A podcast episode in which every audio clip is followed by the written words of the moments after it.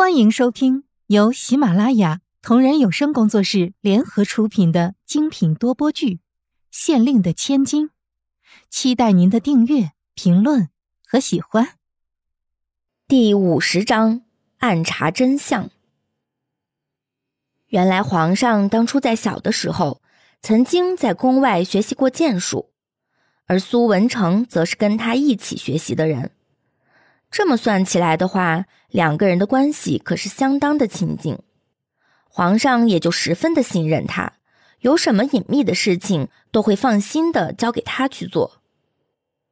听到苏文成这话，皇上很是满意的点点头，继续说道：“好，既然我们的关系走这么近，那接下来我要说的，你能保证听进去，然后烂在肚子里，不对任何人说起吗？”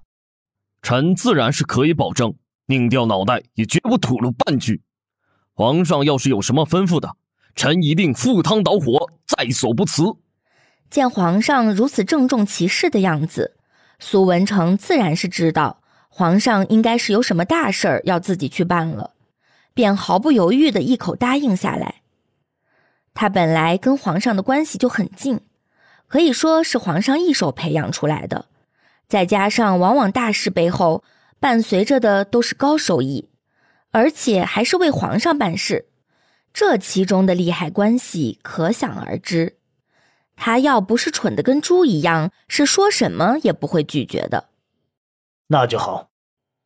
皇上微微一笑，云淡风轻的说道：“其实我要你做的也不是什么大事，你只需要带着一队心腹高手去给我查一件事情的来龙去脉。”记住，我要的是最真实的真相，你能做到吗？当然可以。苏文成又是直截了当的回答了一句，随后有些不确定的皱了皱眉头，小心翼翼的问道：“敢问皇上，这件事情是不是要越快越好？”苏文成不是个傻子，相反的，这家伙是相当的聪明，要不然皇上也不会如此花力气的培养他。甚至让他做到禁军左营统领这一位高权重的位置。他见皇上这么着急的把他叫了进来，那很明显这件事情就是万分的紧急，要不然皇上会用得着如此的着急吗？所以他立马就意识到了这件事情只能快不能慢，而且是越快越好，事情办得越快，功劳也就越大。对。跟聪明人说话就是省事。皇上很是满意的点点头，把从慕容菲菲那里听到的情况原原本本的都说给了苏文成听。等到说完之后，他才挥挥手说道：“事情就是这样，我都说清楚了，那废话我也不多说，你看着办吧。”是皇上，臣告退。苏文成恭恭敬敬的答应一声。随后便转身快步走了出去，开始安排人手，准备去查探这件事情了。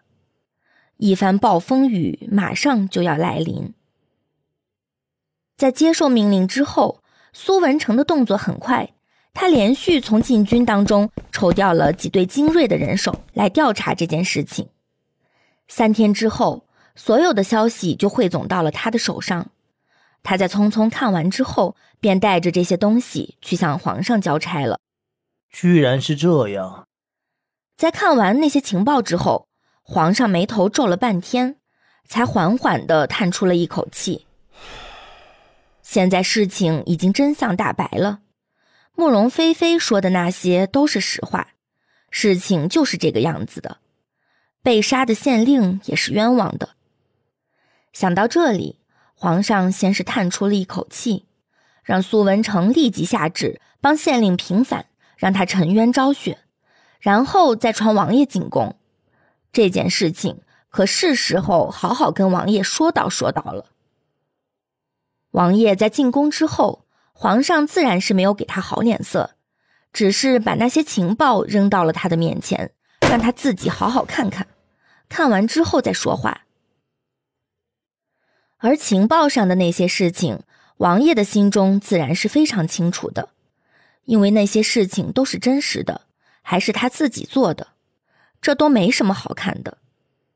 他只是惊讶皇上的办事速度这么快就查清真相了，不由得让他冷汗直冒。好在他这个人比较狡猾，强行辩解几句之后，就把自己的责任推得一干二净。皇上也没有过分的追究他，只是让他回去之后好好想想。当然，从皇上冷冷的语气当中，不难听出，恐怕王爷说的任何话，皇上以后恐怕是都不会相信了。王爷满头大汗的告退之后，才觉得心中越想越气。这一大清早的被叫到宫中，不仅没有什么好事，还差点被骂得狗血淋头。真是太可气了。他很清楚，知道这件事真相的人其实并不多，而在皇上身边的人就只有一个，那就是慕容菲菲。看样子这件事情一定是慕容菲菲给抖出来的，要不然皇上怎么会知道的？在大致猜到事情的起因后，王爷便决定要好好的对付慕容菲菲了。可现在慕容菲菲很得皇上的宠爱，而他又没法天天往宫中跑，必须要找个帮手了。人选他心中早就有了，那就是皇后。于是，在退出皇上的寝宫之后，王爷也没有着急回去，反而跑到了皇后那里，准备去找她商讨对策了。而一大清早的。皇后娘娘似乎就没有那么好的心情，而且看她的样子，她似乎正在自己的宫里面唉声叹气的。